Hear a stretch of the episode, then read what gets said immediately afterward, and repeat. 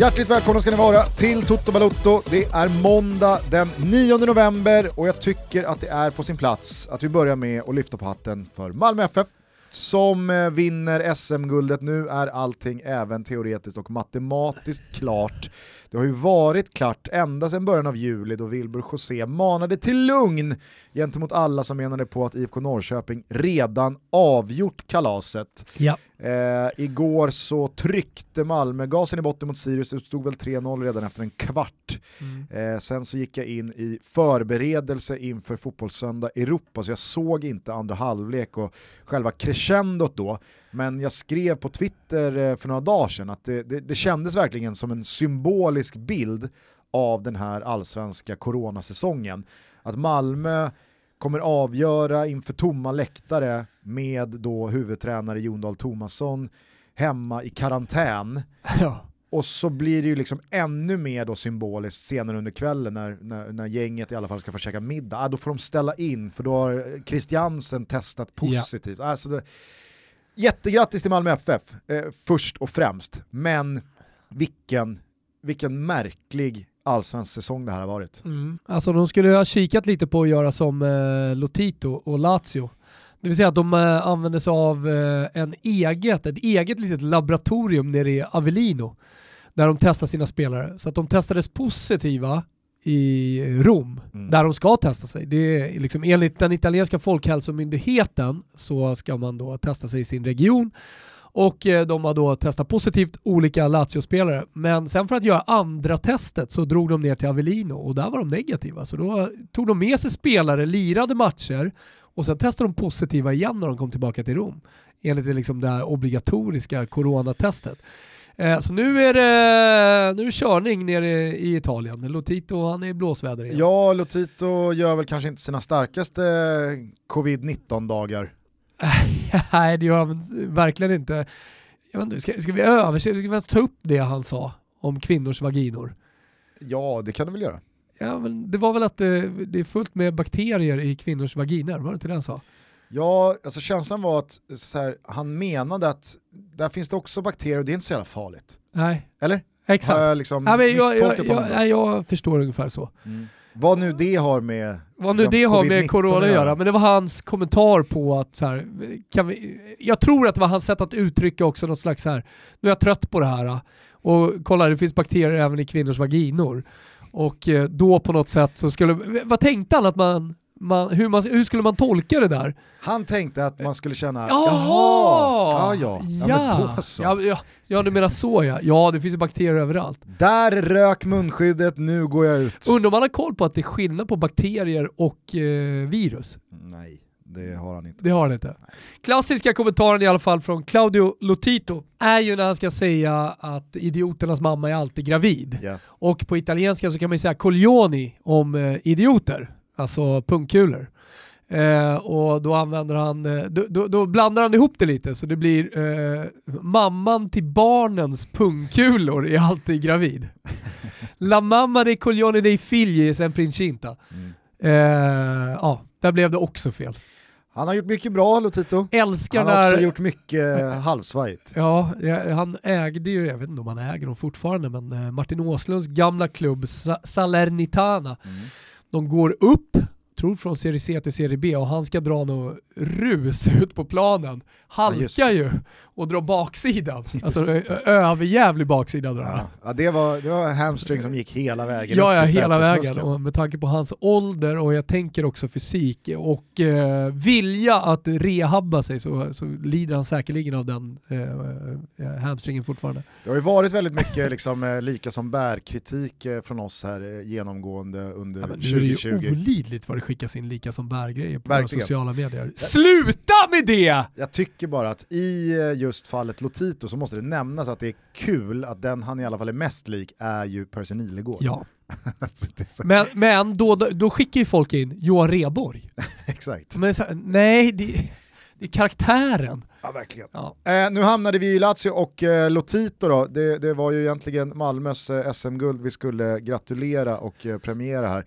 SM-guld 21 i ordningen, mesta mästarna drygar ut den där ledningen. Eh, Erdal Rakip tog väl sitt femte SM-guld. Eh, ja, bäst i Sverige på det. Måste finnas någon IFK Göteborgare.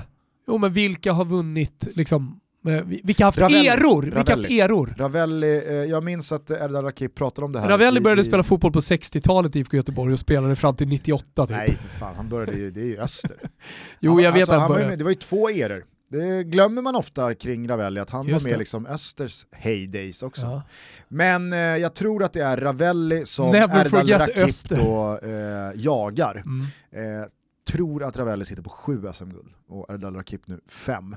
Hur som helst, jag tycker det också var symboliskt fint med då Berang Safari som för någon månad sedan eh, tillkännagav det alla nog ändå hade på känn, att han här eh, ett år efter eh, bästa polaren Marcus Rosenbergs exit också skulle tacka för sig blev ju jävla liksom, deppig säsong. Alltså tänk vad Marcus Rosenberg inte visste då. Ja alltså med coronan och hur året eh, fotbollsmässigt skulle bli 2020. Han valde rätt år så att säga. Precis, alltså för, för den extremt värdiga avslutningen han fick på sin karriär, eh, både individuellt men också i Malmö, så, så var det ju liksom, mm. tajmingen var ju otrolig. Berang Safari, på tal om ligatitlar och liksom ligaguld, där ligger ju eh, både Erdal Rakip och Thomas Ravelli i rejäl lä. Fyra SM-guld har han med Malmö. Hur många han har med Basel och Anderlecht borde jag såklart ha kollat upp. Men jag tror att vi pratar, eh, kan han ha 12, 12 ligatitlar i karriären? Ja. Det, är, det är något helt sanslöst alltså. Undrar hur mycket firande som är sparat sen till, eh, för coronan blåser väl bort ja. vad det lider. Nej, såklart ingenting. Ja, så här. Alltså, jag menar, Jürgen Klopp pratade ju om det där i uh, våras, ja. eller i, i början av sommaren att vi ska säkra titeln nu och så får vi lyfta den här bucklan, men sen, sen hörni, sen ska vi fira. kommer ju såklart inte ske. Alltså ett, det, ett halvår, ett år senare. Ja, här, Safari kommer ju såklart hyllas. Mm. Ja. Han kommer ju få en egen match och han kommer gå upp i klacken och så vidare. Det kommer inte bli samma sak, men jag menar bara att det, det, det börjar bli ganska mycket som ska liksom sparas det är såklart du inte kan fira eh, en ligatitel på samma sätt med samma eufori och glädje. Nej, det är det jag menar. Alltså, Vilken titel som helst. Däremot spelare, efter... däremot spelare eh, som lägger av, ja. eh, de, de, måste ju hyllas vad det lider. Absolut. Eh, men där blir det väl också, tror jag, eh, svårare att liksom, komma i kontakt med de här känslorna som är direkt in på ja, att någon tar av sig skorna och ställer ut dem på plan och säger tack för mig alltså Marcus Rosenbergs avtackning var ju så jävla smakfullt tight in på sista matchen. Eh, och att den avgjordes på det sättet eh, som den gjorde och så vidare. I, i Bereng Safaris eh, fall så kommer det vara det måste, det måste ju också, för maximal effekt av vad som är möjligt där och då, också väntas. För man kommer ja. inte släppa på fullsatta läktare det första som händer. Exakt. Och man vill ju inte att han ska tackas av inför reducerad eh, publikkapacitet på 20% eller 30%. Ska han då vänta ett och ett halvt år? Ja, men det är ju när vaccinet kommer. Sen kan de ju, när vaccinet har kommit så kan de ju släppa på hur mycket som ja. helst väl. Men alldeles oavsett så tror jag att just det här segerruset som Klopp nog trodde att Liverpool-supporterna kunde bevara eh, tills man fick fira i stor grupp igen. Alltså något sånt tror inte jag finns. När det väl går att göra något ja, att Hela Liverpool firande. ska ut på gatorna och stå på bilar. Och... Det segerhuset har ju lagt sig. Exakt. Och, i, alltså så här. och speciellt säg att de skulle förlora titeln i sista omgången. Ja. Ja, men vi firar förra årets titel i Liverpool. Exakt. Tänk om Malmö inleder 2021 med att liksom inte gå vidare från cupgruppspelet. Ja, men nu ska vi fira. Men nu ska vi fira guldet. I inledningen av 2021 så blir det inget massivt firande. Nej, på vilken jävla takt det ökar nu. Ja, nej, det, är, det är extremt, eh, extremt jävla märkligt, men på något sätt skönt att kunna sätta punkt för stora delar av den här allsvenska säsongen. Det lever ju i allra högsta grad i botten och där bakom Malmö så verkar inte sådär jättemånga lag sugna på att spänna musklerna eh, och ta stora silvret och landa lite Europaplatser och så vidare. Eh, nej, det är väl AIK då som på något sätt ångar på. ja. De har hittat i alla fall någon gnista, AIK. Det Men får man du, väl säga. Eh, det har varit en del snack om Nabbe såg jag. Vadå? Han var väldigt tydlig efter, efter matchen där. Ja, jag vet inte vad alltså, det har varit för snack. Jag har helt missat det. Sen ska, det, sen ska jag det, säga det att jag har inte följt med allting, men, men det är inte så att det...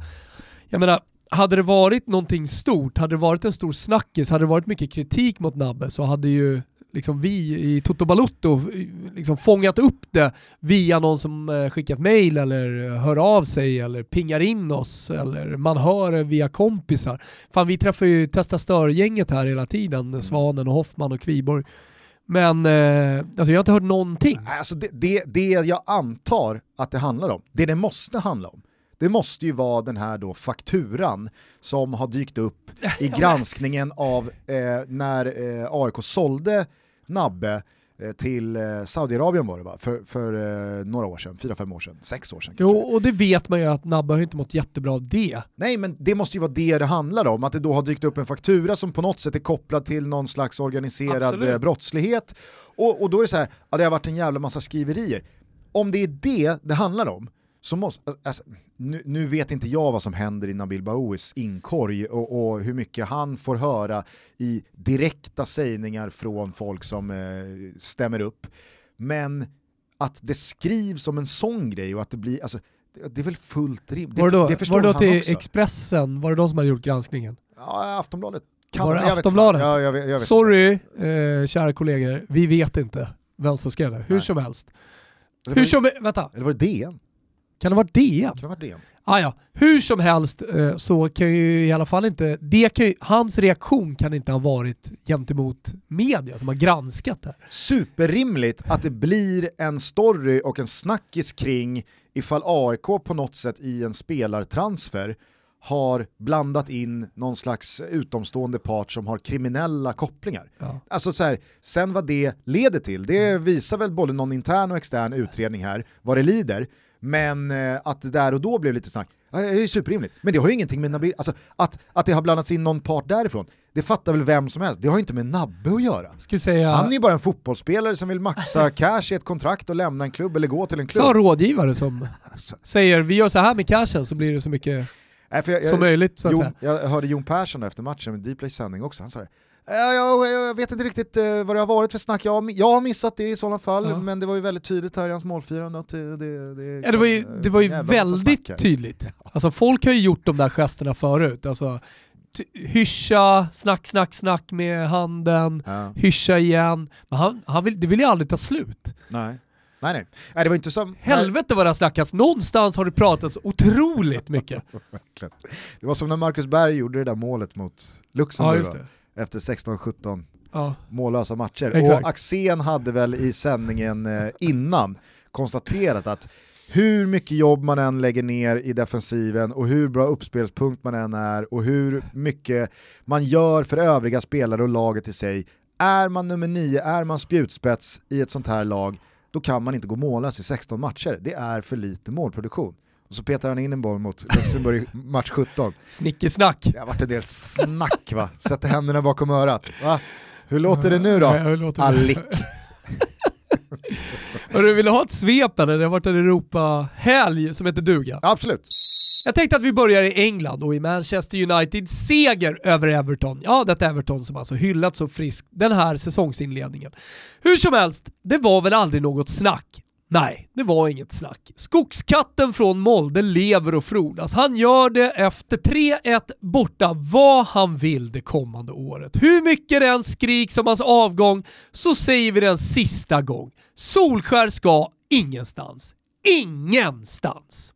Chelsea förresten, vad gör Chelsea den här säsongen? De smyger med och laget eh, sätter sig allt mer. 4-1 mot Sheffield United kanske det inte ska dras några växlar på, men ändå. Jag håller koll på er Chelsea. Jag blundar inte. I övrigt löste Harry Kane en något krampaktig seger för Spurs mot West Brom. West Ham slog Fulham efter Panenka-haveri av Luckman. Crystal Palace dängde dit Leeds efter VAR-haveri. Och Arsenal, ja vad bliva av detta Arsenal? Åkte alltså på tre pålar rätt upp i fischlet av mitt favoritlåg ute på öarna, Aston Villa. Eh, jaha, City-Liverpool då? Det är väl vad det är. Corona påverkar nog, men det gnistrade ju inte om de här två galaktiska lagen direkt. Delad pott och sen var det skratt och kramar och mys, snark. I toppen av eh, PL stoltserar Leicester som fortsätter att imponera säsong efter säsong. 1-0 mot Wolves.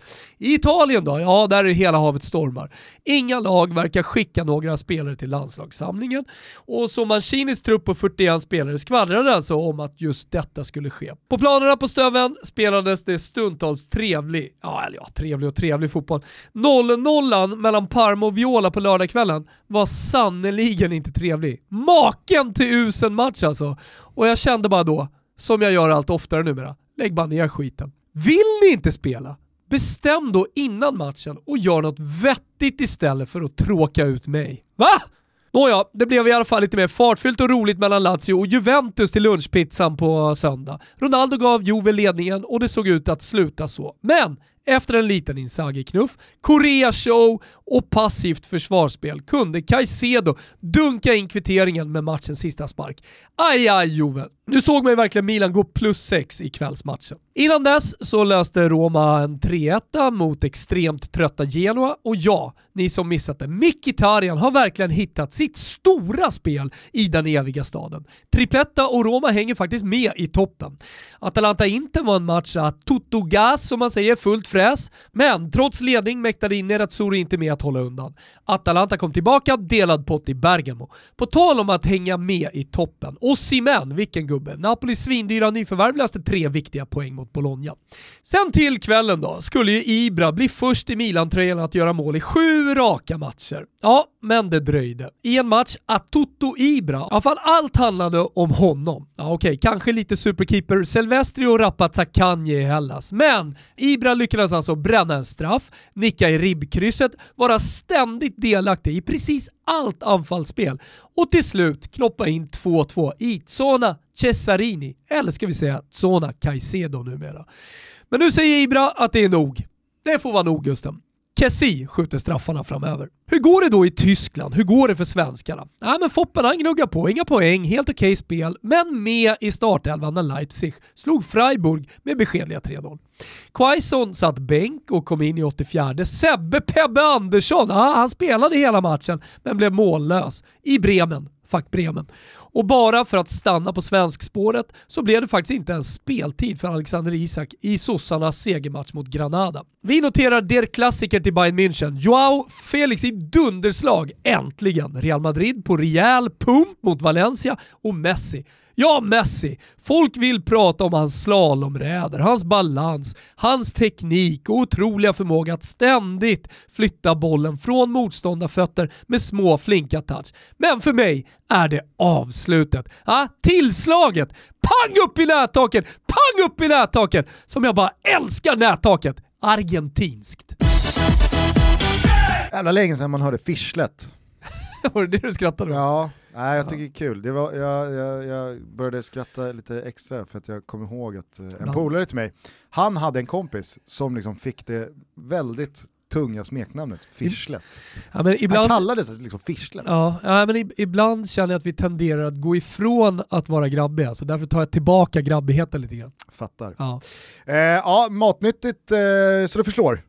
Ja. Det var en jävla händelserik helg. Jag håller med dig också initialt där eh, under helgen, fredag-lördag så var det ett par riktigt trötta matcher man vilade ögonen på. Ja men så här, Sassuolo har ju ah, alla Sassuolo, uppat och de spelar den roligaste fotbollen och det är så snabbt och det är så hög press och det är värst i Europa och så bara 0-0 mm. Odina. Mm.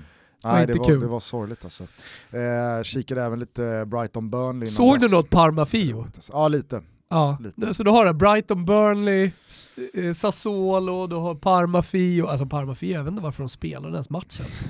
Alltså Ribéry såg lite spelsugen ut, ibland. Ja, det, var väl, eh, det var väl vår gode vän Gian Dalaba, pressansvarig i Dalkurd, ja. stor Parma-supporter som skrev på det, jag tyckte, det var, så här, en briljant tweet i all sin enkelhet. Var liksom, skulle det inte bli roligare fotboll med Liverani? vad, var det ja, men... för, vad var det för snack om att det skulle bli rolig fotboll? Ja, eh, Liverani som alltså kom från Lecce och eh, för ett år sedan då pratade alla i Italien om att Lecce, de åkte minsann till de tuffa bortamatcherna och försökte spela fotboll. Mm.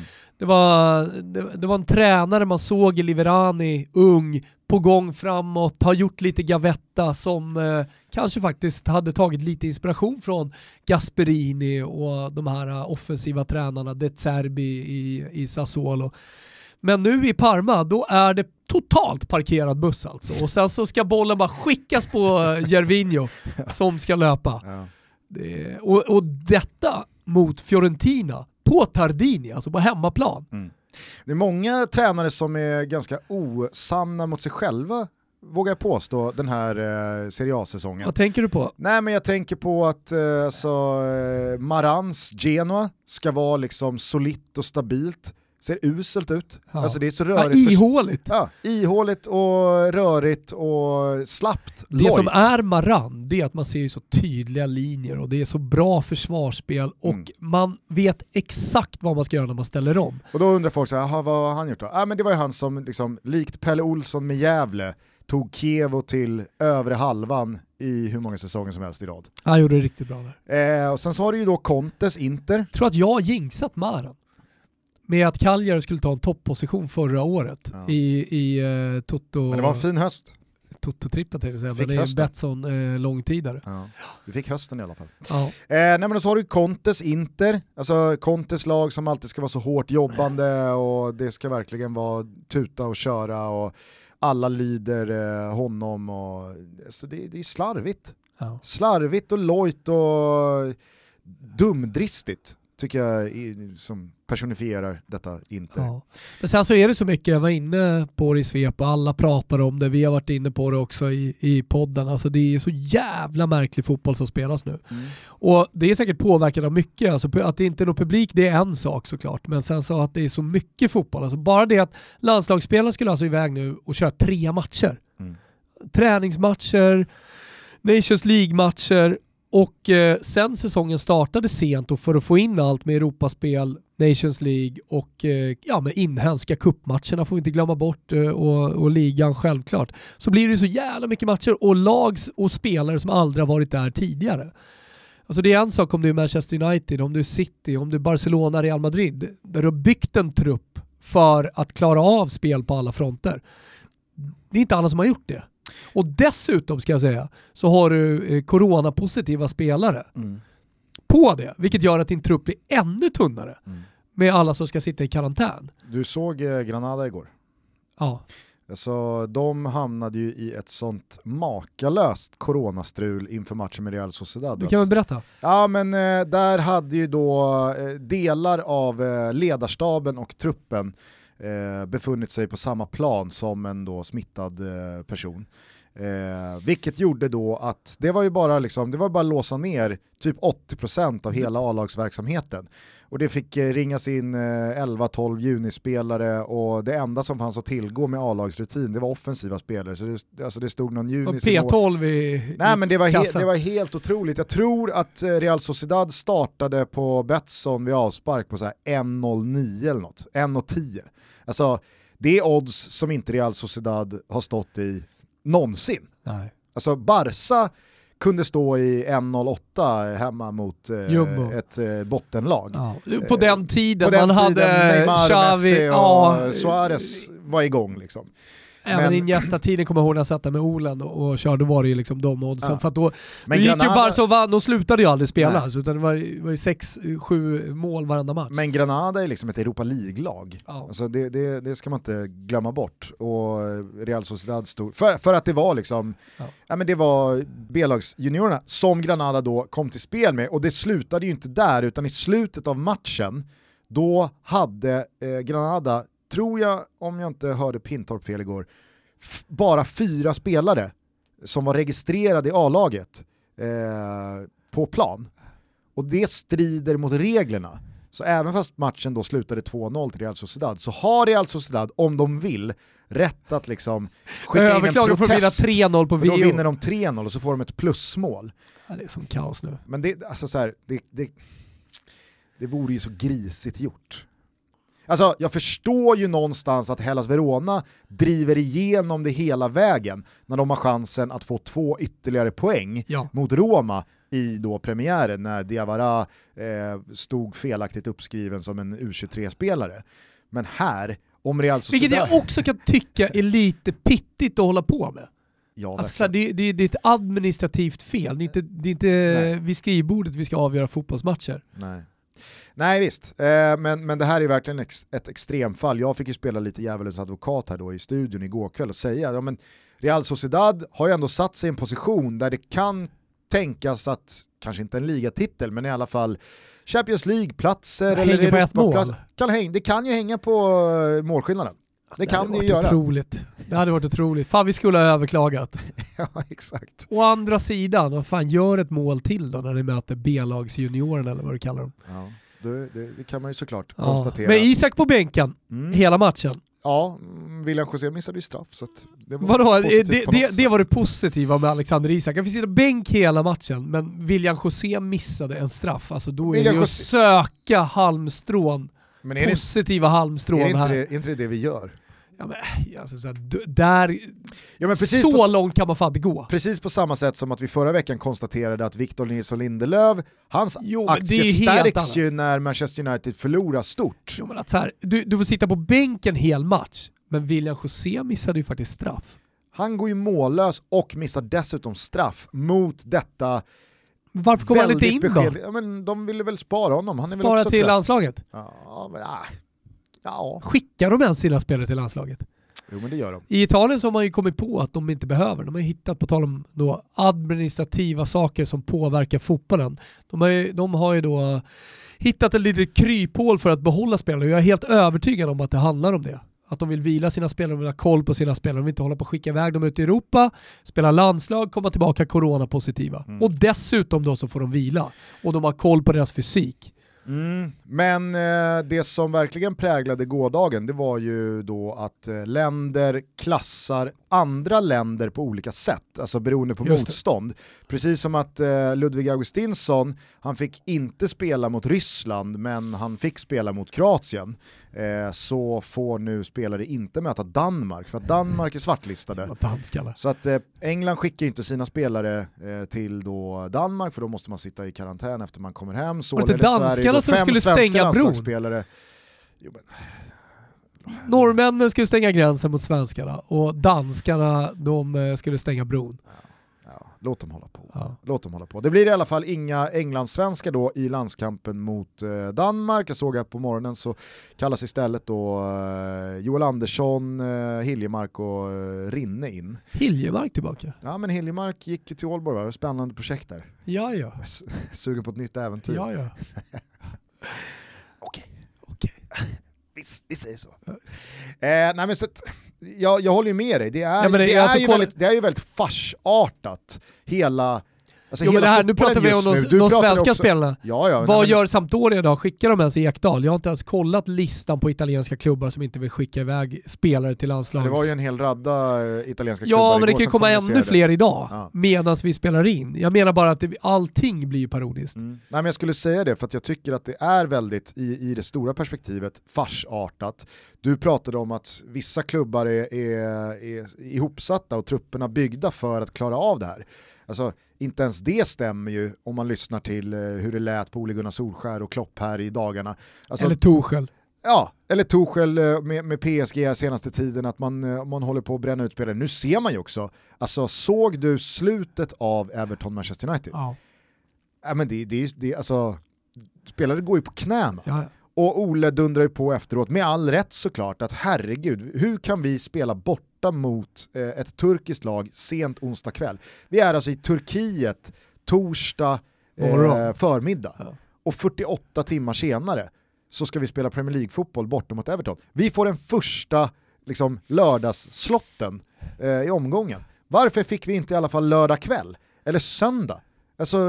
Det där har faktiskt italienarna alltid varit bra på, spanjorerna också att eh, se till att justera spelschemat efter hur man spelar i Europa. Ja. Det är därför man inte gör som Premier League, alltså skickar ut spelschemat redan i juni. Många kritiserar ju Serie A för att man är så sega på att skicka ut spelschemat, men det är ju delvis också för att man vill se vilka lag som går ut i Europa. Mm. Och sen så håller man det lite öppet det är många som eh, hör av sig till mig, i alla fall normala tider, inte nu under corona, som ska ut, eh, eller vill ut eh, och kolla på fotboll i, i, i, Europa och då till Italien som undrar när fan får jag reda på spelschemat? Men, men där väntar man ju alltid för att se hur det går i Europaspelet. Och då blir många förbannade, de jävla italienarna, de är igång. Men det blir ju bättre för lagen då, för att då kan man anpassa det på ett helt annat sätt. Mm. Ja, ja, men sannoliken. Och visst eh, sker det skador som inte är kopplade till corona och eh, det tajta matchschemat utan det är smällar och dueller som leder till skador. Men nu är det ju så pass mycket skador också som kommer från ja, uppenbarligen... Trent igår. Ja men Trent Alexander-Arnold har du, i United så gick väl både Rashford och eh, Lindelöf och de Gea, alltså så här, alla har småskavanker som inte hinner åtgärdas för det är match eh, två, tre dagar senare hela tiden. Eh, Ronaldo kliver av, där är det väl förmodligen då inte speciellt eh, mycket kopplat till, mm. till det tajta matchschemat i och med att han har suttit i karantän här eh, ganska många veckor senaste tiden.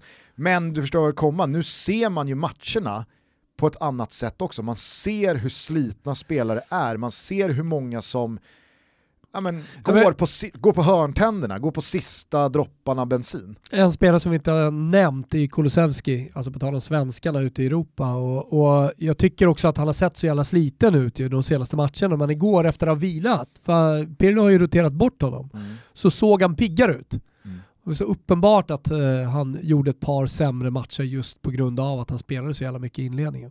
Jag tycker också att eh, Ola Lidmark Eriksson, Fantomen kallad, eh, han, han tog faktiskt fram någonting som jag tyckte var jävligt intressant. För att då karaktärisera coronafotbollen i fotbollslabbet igår under Fotbollssöndag Europa, där han visade då att sett till den senaste tioårsperioden så har antal sprints, alltså höghastighetslöpningar som vi pratade om här i Toto för några veckor sedan, ökat säsong för säsong senaste 3-4 åren. Men säsongen 2021 så är det för första gången så att de här höghastighetslöpningarna och sprintsen går ner i antal under matcherna. Och det, det, det tror jag säger sig självt har att göra med att det har varit extremt tajta ja. Eh, spelscheman för alla lag. Mm. Sen, sen, så kan man eh, prata hur mycket som helst om eh, att det, det, det, finns trupper, det finns rotationer och det är lika för alla. Men jag tror att ingen tittar på fotbollen nu och känner att det är, det är, det är samma som innan och det det är lika bra som alltid. Jag menar visst, vi kanske tävlar på lika förutsättningar, knappt ens det va, när de ekonomiska incitamenten slår sig olika också mot klubbarna. Men det är ju jag vet inte, det, det, det blir lite parodiskt ja, tycker jag. Ja, jag tror ingen spelare direkt gråter, hur stolt man än är att bära sin eh, landslagströja, hur stolt man än är att representera sitt land när man spelar fotboll. Eh, om klubbarna kliver in och säger tyvärr, vi skickar inte er. För det är det, det, är det vår region säger eh, och då förhåller vi oss till det. Jag tror att jävligt många är rätt nöjda med det. Tror du att det kommer komma, om inte den redan är här, en ny korruptionsvåg inom fotbollen där klubbar mutar myndigheter att liksom utfärda eh, utreseförbud eller eh, rödflagga vissa geografiska zoner. det händer väl redan, det är kanske det som ska, händer i Italien. Ja, det är det jag menar, att klubbarna då ska kunna hänvisa till att hej, det är inte på oss, alltså, vi hade gärna skickat våra spelare, det mår vi bra av och det är bara kul för oss att vi har landslagsmän, men vi måste såklart respektera myndigheternas eh, rekommendationer och regler här. Det är, ju, det är ju det som händer i Italien, jag säger inte att det är korruption, men eh, är det några som är smarta, läser de lagar och regler som finns, så är det ju fan italienarna. Hittar de en jävla klausul någonstans som de kan utnyttja till sin fördel, då kommer de göra det. Och det var ju någon klubb som började och sen så följde flera klubbar med efter då. Så det är liksom nästa, att man buggar... Det är därför jag säger att det, snart har alla Serie A-klubbar sagt att vi skickar inga spelare. Istället för att bugga liksom Modji-typen så buggar man nu eh, läkarna. Och... Ja, men de hittar klausul, de är ju bara sluga här, de är Forbi. Mm. Ja, ja, men det, det, det, alltså så här, varför inte? Ja. Det, det, det, Nej, jag tycker det är helt rätt. Helt rätt. Och, och sen, sen, kan jag också tycka att det kanske är rätt ur ett eh, folkhälsoperspektiv.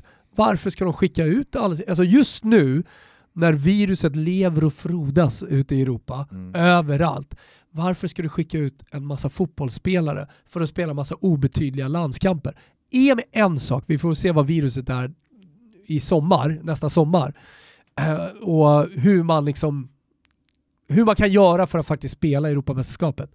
Men just här, just nu, med spelare och lag och klubbar som går på knäna och eh, ett virus som uppenbarligen har skenat iväg. Varför ska vi spela massa jävla landskamper? Danmark borta, träningslandskamp. Varför ska vi göra det? Jag är peppad. Du är peppad? Ser man på Simor på onsdag, Danmark-Sverige... Ja, men alltså, jag är peppad för att jag vill se eh, Oskar Hiljemark, jag har inte sett honom spela på jättelänge, men förstår vad jag menar? Alltså, jag, det är klart jag kan peppa igång för den.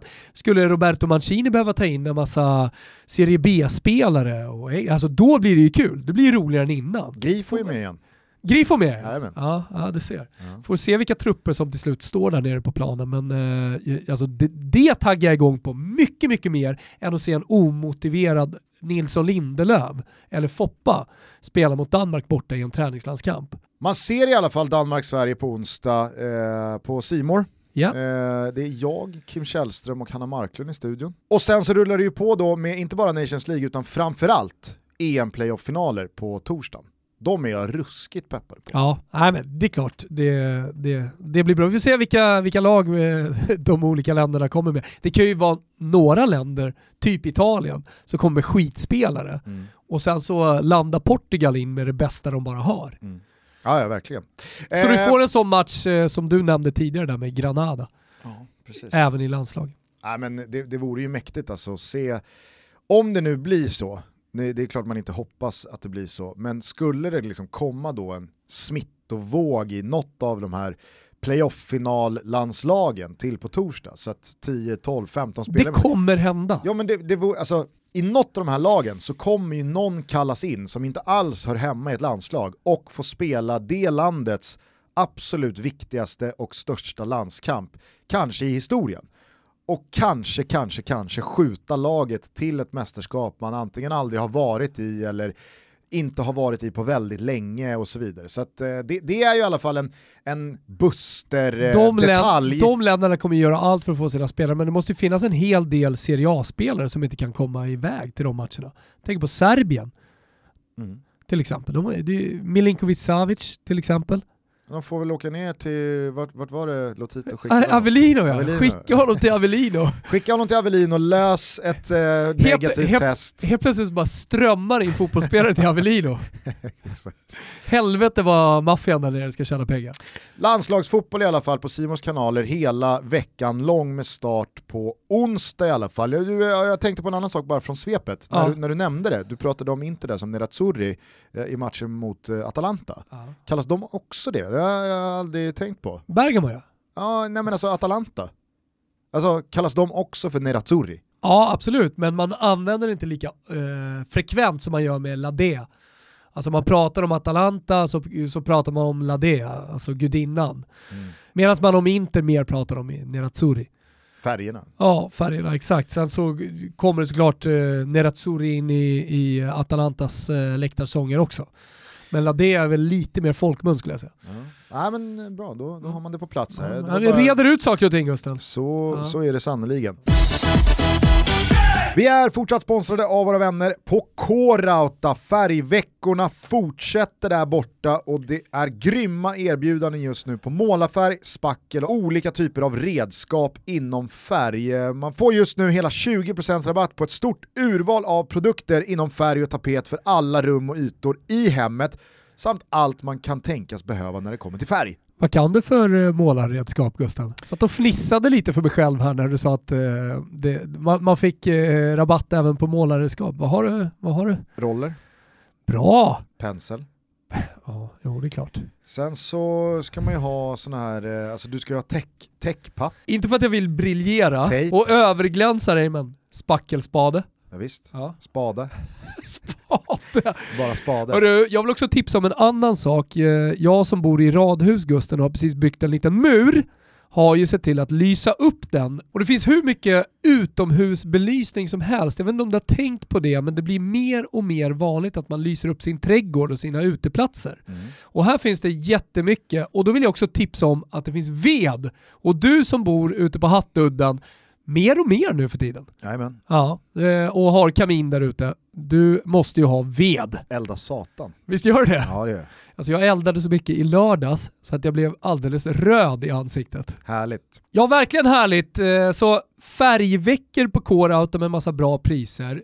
Vi tipsar också om utomhusbelysning och ved som finns på Core-Auto. Och om man inte kan åka in till varuhuset eller man kanske känner sig dålig, ja då går man in på coreauto.se så kan man bara hämta upp det i drive-inen va? Och är det så att man behöver hjälp med planering av sitt stundande projekt, det kan ju vara då att man ska måla om eller att man ska få hjälp eh, med belysning i sin Nej, inte trädgård. att tända brasan. Det får man Nej, inte inte tända brasan, Nej. men eh, belysningen ute i trädgården. Eller om man vill göra som du då, bygga en mur Ja. i ren Donald Trump-anda, eh, så kan man alltså boka ett möte med en av Core-Autas projektplanerare också. För Core-Auta hjälper dig som alltid från start till klart. Vi säger kitos till Core-Auto för att ni är med i Toto Balotto. Kitos! Du, eh, jag tycker att vi eh, kort måste beröra den här straffen som du tog upp i, i svepet. Som, Måste vi det? Ja det måste vi. Ademola Okej. Luckman eh, slog en straff för Fulham i slutet av matchen mot West Ham. Alltså, det, det, ibland har jag märkt här på sistone, är det ganska svårt för mig att göra måndagstutto efter fotbollssöndag Europa. För jag, tänker, jag tänker i mitt huvud att liksom, det här blir en upprepning för att alla kollade på fotbollssöndag Europa igår och nu sitter vi och pratar om det. Det finns ju faktiskt de som lyssnar på Toto men som kanske inte såg då Sen sitter ju inte jag i Fotbollssöndag Europa, så man går ju miste om mina reaktioner och min analys. Exakt. Exakt. Plus att jag kände Och det är ju därför man lyssnar på jag Toto. fick inte leva ut hela min åsikt i den här frågan Gud vad skönt studion. Så Kom då, nu- kom då. Jag kan ju bara säga det att eh, för er som inte vet vad en Panenka-straff är, in på Spotify, lyssna på Never Forget. Ni kan scrolla ner till just Panenka-avsnittet så berättar vi hela historien. Det gör vi. Eh, för er som eh, inte orkar pausa dagens avsnitt och, och bryta emellan då med Panenka-avsnittet innan eh, ni lyssnar vidare på det här så är det då liksom chipstraffen. Ja. Totti gjorde den i EM 2000, Pirlo, Sergio Ramos har gjort den, det är många som har gjort den. Men, men, ja. Du ska få säga vad du vill sen. Eh, jag hörde ert snack i studion igår, jag vill höra vad du har att säga. Ja, eh, förutsättningarna är i alla fall de att Fulham ligger ju pyrt till tabellmässigt, har gjort en eh, svag start poängmässigt, spelmässigt också i, i, i många avseenden. Nu möter man West Ham och eh, man hamnar i underläge i den 92 minuten efter att ha stått emot och stångats och krigat för den där pinnen. Men då får sen då Fulham straff i den 97 minuten. Fram skickar man Ademola Luckman, 23 bast tror jag han är, eh, som i det läget väljer att slå en Panenka-straff. Och den är så fruktansvärt uselt genomförd så den har liksom inte ens, den har inte ens fart att nå över mållinjen i luften utan istället så kan Fabianski bara skopa den på liksom ett knä stående, inte ens ute i hörnet utan ja, det, det, den är bara fruktansvärt svagt slagen, den är, den är felaktigt eh, utförd på alla sätt och vis. Och då känner jag bara, man kan inte slå en sån straff i ett sånt läge. Eller så här, du kan slå en sån straff i ett sånt läge, men då får du fan sätta den. För du kan inte missa en straff på det sättet i det läget. Men det är ju det som är med Panenka-straffen. Precis. Alltså det är en sak i en träningsmatch såklart, eh, eller det är en annan sak i en träningsmatch, eller i en eh, ligamatch som du leder med 2-3-0, vad vet jag. Men eh, de största, de coolaste Panenka-straffarna, de slår du också i de största matcherna. Men det är, det, det är enkelt med Panenka, antingen sätter du den så är du hjälte och så är du hur cool som helst, eller så missar du. Mm. Kan hit och kan dit. Du gör vad fan du gör. Den här straffen, den var missad redan vid ansatsen. Tänkte du på det? Ja, ja absolut. Nej men eh, hans första steg han tar, då har han missat Ja, den. men- För Panenka-straffens hela utförande, den hänger ihop med ansatsen. Hur du ser ut, hur du beter dig hela vägen fram till bollen och sen självklart hur du, hur du träffar bollen. Och vet du varför den är missad redan vid ansatsen? Jo, för att Ademola Luckman är en spelare som uppenbarligen tar en sån här straffmiss när han har försökt sig på en Panenka i det läget och då när, när resultatet blir negativt bryter ihop och liksom gråter och ber om ursäkt till allt och alla och jag skäms. Och, alltså, du, kan inte, du kan inte slå en Panenka-straff, missa och sen reagera så. Nej. Då ska du aldrig slå en Panenka-straff. Vet De du vad, den slår- här var missad Nej, men- redan i tanken, i, alltså dagen innan han tänkte får jag straff då ska jag dra en Panenka Men- för han har gjort det någon gång lite skönt på träning. Om en spelare missar en Panenka, Mm. då finns det bara en reaktion som är den korrekta. Det är liksom, håll käften. Du ska inte tala om för mig vad jag ska slå för straff. Jag slår precis vilken Precis, jävla för- straff jag vill. Bröstet ut, örfil dit, spottloska dit. För en sån spelare kan missa en Panenka-straff och stå upp för sig själv. Men Luckman, inte du kan inte skit. göra det! Men en spelare som böjer nacken, kutar på ryggen, börjar gråta och börjar be om ursäkt till höger och vänster. Det är så här, du ska inte slå en sån straff, för du pallar uppenbarligen inte av trycket att missa en sån straff. Det är det jag menar, att om du missar en straff med en hård insida mot stolpen och det är en bra räddning eller den går stolpe ut eller vad De det är. Bruyne. Fan du missar en straff, det kan väl alla göra, men du försökte i alla fall, du försökte inte, du försökte inte spela Allan här va? Eller eh, göra någonting som inte behövs. Vi behöver målet, vi behöver poängen, vi behöver icke-förlusten. Det är vad vi behöver från den här straffpunkten. Vi behöver inte någon jävla show. Den stoltaste jävla tuppen vi har, han gör det ju bra. Han går ju efter matchen och säger bara, vet ni vad? Nu får det fan vara över. Men det är det? för Det- det- dåligt. det missade jag. Jajamän, han sa det till Sky. Det är helt otroligt. De bara, hur känner med straffen? Han sa bara, äh, det är för dåligt. Nej, nu får fan Kessie ta dem. För det har varit snack om att Kessie tog någon straff. Det har varit lite snack. varit lite snack. Men, men det kan jag det ändå tycka är en säga. skön reaktion. Zlatan har ju missat tre straffar här nu på Ja. en månad. Ja. Och det är, alltså... Det, Ja, men han sa själv, nu får det vara nog. Länge sedan man såg Zlatan självkritisk, men han är nog extremt självkritisk, men jag menar i, i media. Sen vet vi alla vad det här innebär. Alltså han säger ju, "Äh, nu får det vara nog, Kessie får ta dem. Sen tar han det i alla fall. Sen kommer Zlatan ta nästa straff, sätta den och då är allt det där glömt. Då är han Ja, på banan igen. Jo, med tanke på hur han håller på i media och på sina sociala medier. Du vet att gåtan är löst Gusten! Ja, Äntligen! ja. Han ville bara irritera folk. Ja. Först får han ju frågan varför la du ut eh, long time no see ihop med bilden på den du med den svenska landslagströjan på. Då svarar han något i stil med, nej men gåtfullt var det i alla fall. Sen får han följdfråga och skakar på huvudet, garvar stort och säger han bara, jag vill bara irritera Sverige. Vad är det? Ja. Ja, men precis, överkorsad geting till irritation. precis efter att man har landat i att han liksom lägger över straffarna till Kessie för att han själv har, det har gått troll i straffbollen för honom själv. Och så Ja. tänker man, fan kanske mognar ändå. Han lär sig, han lär sig fortfarande. Kom och sen så kommer en sån där sägning och så känner man, nej, han, Nej, han, han är, nej. det, det är samma. Nej, jag tror, han, jag tror inte han ger bort några straffar till, till Kessie här Ja, vi får eh, se. framöver heller. Men, bara för att sy ihop Luckman-säcken här. Alltså, om du slår en Panenka-straff så måste man, precis som du säger, du måste sätta den. Men missar du den, då måste du ta det, du måste brösta den missen Ja. med att vara liksom så jävla självsäker och trygg i dig själv och liksom, Vet ni vad, nästa gång då tar jag en Panenka om jag känner för det igen. Exakt. Ja. Jag kanske slår den nästa Och det kan igen. handla om nedflyttning den gången. Det kan vara 94 minuten och det kan vara nedflyttning på spel. Jag tar Panenka-straff i alla fall. Attityden måste vara, Annars kan du i sådana fall får tränaren säga att du tar inte straffar. Men så länge jag tar straffarna, så länge jag är förärad med det förtroendet, då slår jag vilken jävla straff jag vill. Det ska ni höra. Du och du och du och du. Och, alltså, du vet, Point taken Gustav, måste- men missade ni er lilla studio? ja, nej jag tycker inte att vi missade Din det. åsikt gjorde det. Jag känner, jag kan, kan inte Enda åsikten Du jag vill lyssna på. Ja, eh, Astrid eh, Ajdarevic som gästade oss igår, han var ju med då att säga, ja, men, eh, det, det är gjort, gjort är gjort och det beror helt på vad det är för person.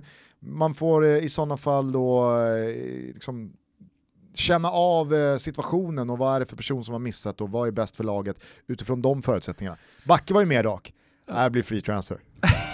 Jag gillade Backe, eh, eller jag ska säga att jag gillade Backes energi som han kom in med i studion. Han var på något eh, finurligt humör igår. Lite pillemarisk. Lite pillemarisk och glad och härlig. Ja. Eh, jag tänker, eh, om du inte har något annat eh, Jo, det i- kom i precis pipen här nu. Eh, vi har ju blivit så aktuella i podden. Just nu från eh, TV4-nyheterna. Pfizers, heter de så? Pfizer. Om Herregud. du pratar läkemedel. ja, exakt. Eh, coronavaccin skyddar till 90% vissa tester, även om det är positivt eller negativt. ja, galna 90 procenten. Det är ändå högt. Ja. Ja. Ja, det finns lite ljus i tunneln. Man är rätt trött på den här coronabollen nu. Ja, Vi tar 90%. Toto tar 90%. Kör Pfizer. Så länge det innebär att 90% av publiken kan vara på arenan så är 90% bra. Då tar man ett sånt. Ja. Eh, jo, jag tänker eh, att eh, det, det, är ändå på sin plats med lite allsvenska rubriker. Efter en Allsvensk, sån här omgång. allsvenska svensk fotboll. Ska vi säga att vi går in i svensk fotboll? Ja. Vi har ja, pratat men- lite Malmö. Ja, verkligen. Ja. Eh, och återigen, hatten är av för det där 21 SM-guldet. Degerfors eh, gjorde ju sitt, slog Guys, men eh, det var ett J Södra som eh, trocklade in en straff sent igen. Spelar ingen roll. Nej men alltså för det teoretiska och matematiska så Det är... spelar ingen roll. Nej jag vet också att det är klart. Det sa vi redan förra veckan. Det är matematiskt klart Gusten. Nej det är det inte. Jo, Nej. åtta poäng Nej. ner, nio poäng att spela om. Ja. Degerfors så bra som de är. Det måste du också i en filosofisk matematik räkna in. Men, alltså, det- Har du pluggat filosofisk matematik? Nej, exakt. Då lyssnar du bara på mig och ni alla andra som säger att det inte är klart. Det är klart. Okej. Praktiken är det i alla fall dunderklart. Det är klart även i matematiken. Okej. Ja. Eh, för er som då inte ställer upp på det här så eh, är det ju ett Degerfors som i alla fall stormar mot eh, allsvenskan eh, och gör det jävligt bra. Trellehulla, eh, de eh, gaskade upp sig och, och tog tre livsviktiga i botten där av superettan som vi hade lite koll på i, i, i förra veckan. Men om vi återigen då tar oss upp till allsvenskan eh, så tycker jag faktiskt att eh, Göteborgssupportrarna efter denna becksvarta promenad i dödsskuggans dal hela säsongen lång förtjänar en schnitzel Ja. för sättet de stöttade sitt lag på när bussen lämnade Göteskärt och tog eh, sikte på Helsingstjärt. Mm. Eh, det var ju ångestmatch deluxe på Olympia. Blåvitt segrade med 1-0 och eh, längs, är det E6an? Är det inte E6 som går till Borås? Ja, också. Ja, den kanske fortsätter ner där ja. Vill minnas att det är E6 Väg-Toto svagt. Västkust, Europa, Europaväg-Toto. Västkust-Tutto är svagt. Ja. Det, det kan jag Då tillstå. älskar jag ändå västkusten. Skitsamma, det stod i alla fall då mängder med Blåvitt-supportrar både på broar och på eh, rastplatser Det ska längs fan vägen. sägas Gusten att vä- väst, östkusten har fan ingenting på västkusten. Ingenting. Där stod de på vägarna i alla fall. Där stod de på vägarna och bilar åkte upp jämte bussen. Och det var var, det mer firande kring IFK Göteborg och deras inom citationstecken eh, framgång än i Malmö? Det är, kul att du, det är kul att du benämner det som firande. Som att säga, jippi, nu ska vi få spela match i Allsvenskan. Nej men igen." jag, jag, menar, jag menar ju såklart deras taggning och stöttning. Ja, det var det väl. Alltså, Alltså, det var mer liv i, i stöttningen. Ja, och jag, jag vill verkligen understryka, jag satt eh, inlåst i, i en jobbstudio hela söndagskvällen igår, så det var, jag, jag var dålig på att hänga med i vad som hände. Eh, jag såg dock bilder på eh, Malmö-supportrar utanför ja. stadion Ja. och det, det var väl eh, liksom ganska... Alltså det här var inte ställa de är bättre än de mot varandra, Nej, nej, nej. utan jag ville bara... Men det Kolla finns det ju där. någonting, alltså man har ju en soft spot för supportrar som stöttar sitt lag när läget är prekärt. Ja. Kontra folk som går ut på gatorna och firar. ja men läget är inte bara prekärt, utan läget är ju akut, eh, det är full kris, det finns jättemycket att kritisera eh, från supporterna till eh, IFK Göteborgs ledning. Mm. Och då blir, det blir svårare och svårare för varje sån tröskel att faktiskt supporta sitt lag. Mm. Men det Men finns något jävla vackert i då att man lägger det åt sidan för att nu, För nu. behöver spelarna fatta att vi i, i grund och botten, till syvende och sist stöttar dem. Mm. Idag ska det ju komma budskapsbanderoller, bara för att markera. Vi stöttade igår, nu är det väl, är det matematiskt klart? Nej, nej. Filosofiskt matematiskt klart för IFK Göteborg. Filosofiskt matematiskt. Eh, eh, men snart, den dagen det är klart. Då ska ju budskapsbanderollerna upp och tapetsera hela jävla Göteborg. Mm. Eh, jag tror också att Olof Mellberg eh, gick och la sig igår kväll och la huvudet på kudden och kände såklart tung jävla torsk, nu är läget väldigt väldigt prekärt, men också fucking jävla Nanne. Kalmar trollar fram tre pinnar borta mot Öreskärt. Så Eh, hittar han lilla, lilla runken och så somnar han. Jag är också pillemarisk idag. ja, Ja. ja. Ja, nej men eh, alltså Kalmar tror jag ändå att Olof Mellberg och eh, Rolle Nilsson och, och Blåvitt såg på lite som en räddningsplanka. Alltså Falkenberg skakade ju fram tre pinnar mot eh, Djurgården här senast och blandade sig i och så kände man, fan, ska, ska, är, är liksom direkt nedflyttningen i spel här också? Helvete. Och så går Kalmar här och slår Örebro på bortaplan och jag tror verkligen som du, eh, vad gäller det filosofiskt matematiska, eh, att eh, Göteborg nu har klarat sig. Å andra sidan, det, vet, det är Häcken i nästa. Mm. Alltså, de går för eh, andra platsen. Eh, det, det, är ju ett mycket bättre lag mm. eh, än, än vad Blåvitt är och så kan Helsingborg och Kalmar och, och Falkenberg göra sitt på, på annat håll och så helt plötsligt så sitter Blåvitt i skiten igen inför de näst sista omgångarna. Det vet man ju inte, det, det, det är i alla fall jävla infernaliskt spännande. Men schnitzel till IFK Göteborg-supportrarna. Eh, jag tycker också att eh, vi ska lyfta Astrid Selmani, Varbergskaptenen, en sån här dag som Kliv efter hattricket mot eh, Bayern igår går upp på 17 poäng tror jag, 12 plus 5. Wow. Eh, ingen spelare har gjort fler poäng. Och det här är en spelare som jag tror för många var en ny bekantskap eh, inför den här säsongen. Eh, hade ju ett eh, fantastiskt fjolår i superettan i, i Varberg. Men eh, på alla sätt och vis en märklig allsvensk säsong understryks ju också av att den kanske liksom mest positiva överraskningen och, och, den som gör det bäst i de här avseendena är Astrid Selmani mm. i Varberg. Mm. Snackis också från Stockholmsderbyt. Eh, Sebastian Larssons kapning på Ulvestad. Blodrött va? Var det Nej jag undrar, alltså, jag, jag tycker aldrig sånt är rött. Alltså kapningar bakifrån. Jag tycker just då, den typen av kapningar tycker jag ju alltid är gula kort oavsett om det är Sebastian Larsson eller någon annan.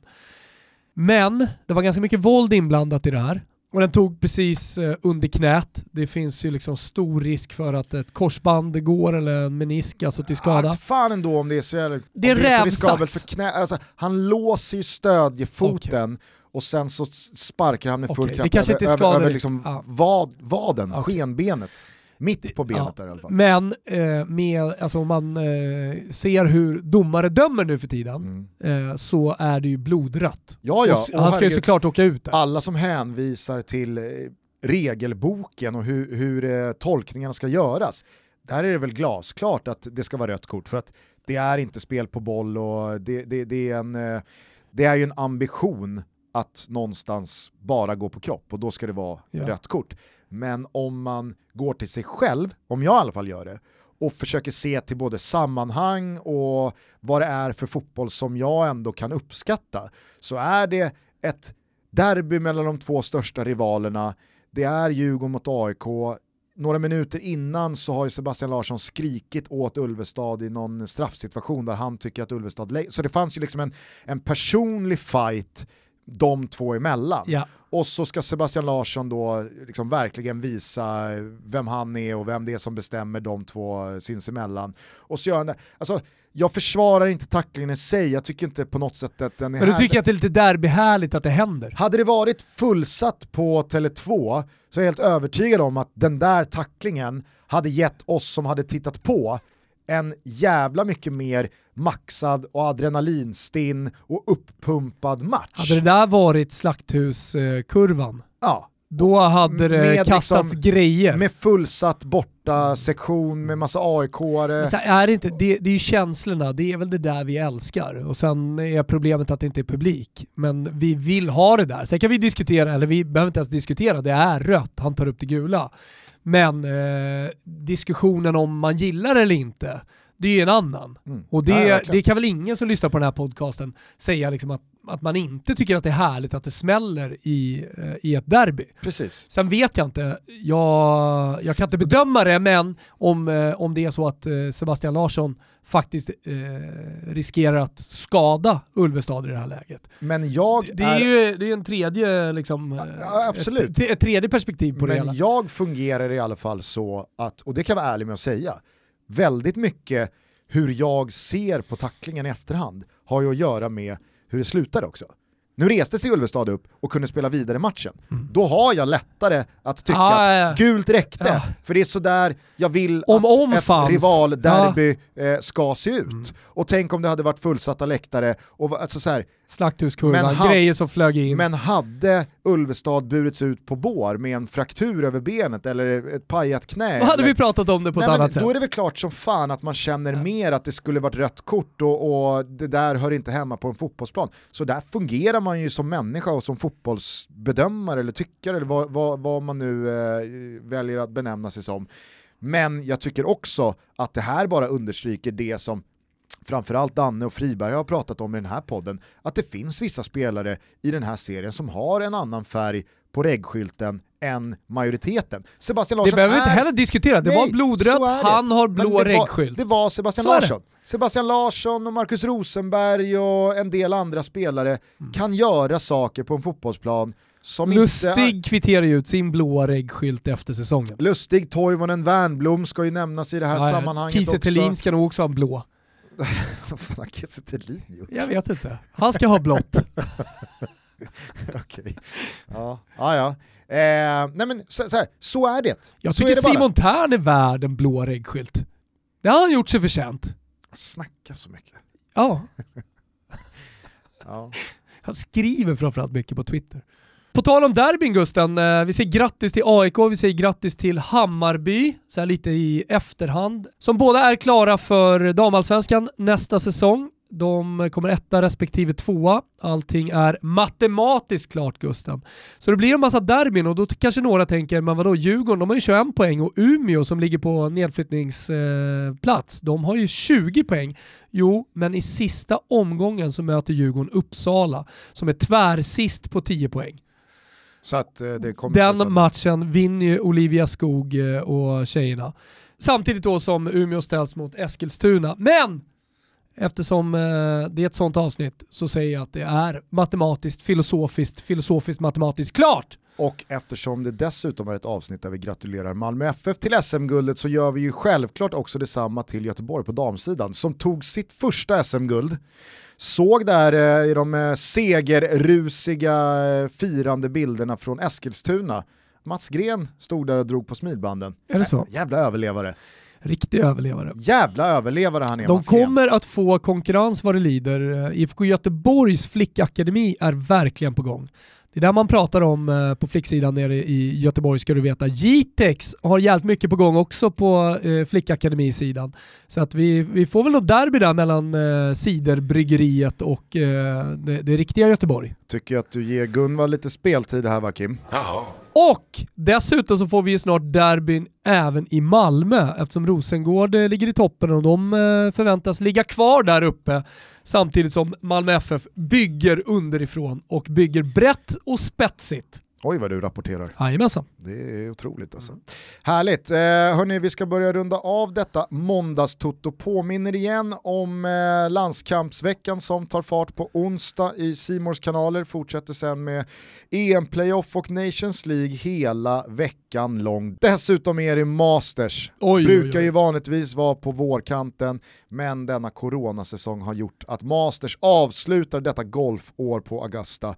Fantastiskt fint. Kan ni Vi- se på Simors kanaler? Vi är inte helt klara Gusten. Nej. Det är nämligen så att det har kommit en ny tävling på nya tipssidan resultattipset.se och det här vill vi verkligen lyfta. Det är en sida som samarbetar med Betsson. Ja.